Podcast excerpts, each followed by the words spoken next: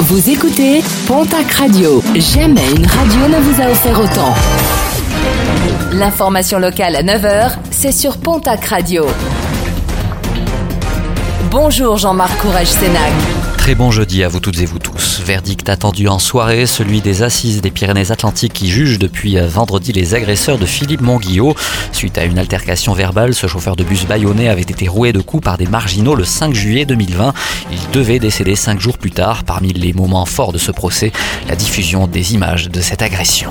Beaucoup trop pressé, dans les Hautes-Pyrénées, un automobiliste a été intercepté mardi alors qu'il roulait à 145 km h sur l'avenue de Bordeaux à Maubourguet. Une route normalement limitée à 50. Le jeune homme fan de vitesse est déjà connu pour de multiples infractions en moto, s'est vu retirer son permis. Son véhicule a également été placé en fourrière. Justement, la lutte contre les rodéos urbains se poursuit dans la région et notamment dans les Hautes-Pyrénées. La semaine dernière, la police a mené des opérations de ce type à Tarbes et à Lourdes. Pas moins de 120 véhicules au total ont été contrôlés, ainsi qu'une dizaine de motards. Au total, une dizaine d'infractions ont été relevées.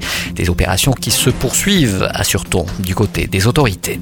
Une nouvelle Vélorussion à Tarbes, ce sera mercredi prochain. Rendez-vous toujours du côté de la place Verdun à partir de 18h30. Thème de cette balade dans les rues de la ville, aller au travail ou amener ses enfants l'école à vélo. Les organisateurs souhaitent une ville plus adaptée aux cyclistes pour les grands et les enfants. La fin du parcours conduira les cyclistes du côté de la place de la mairie. Jour J avec euh, le lancement ce jeudi de la dixième édition du Big Back Festival à Bagnères du Bigorre. Un festival musical et artistique toujours plus ouvert et varié. Le tout organisé par le cartel bigourdan à la Bodega ou sous chapiteau de nombreux concerts et autres animations. Un programme très complet à retrouver sur le www.bigbackfestival.fr. Un mot de sport et de rugby avec ce soir le troisième match de l'équipe de France pour la Coupe du Monde et un retour remarqué au sein de l'effectif des Bleus, celui de Cyril Bay, le pilier gauche natif de Pau et qui a commencé le rugby à Lannemezan, revient de sa blessure contractée en août dernier face à l'Écosse.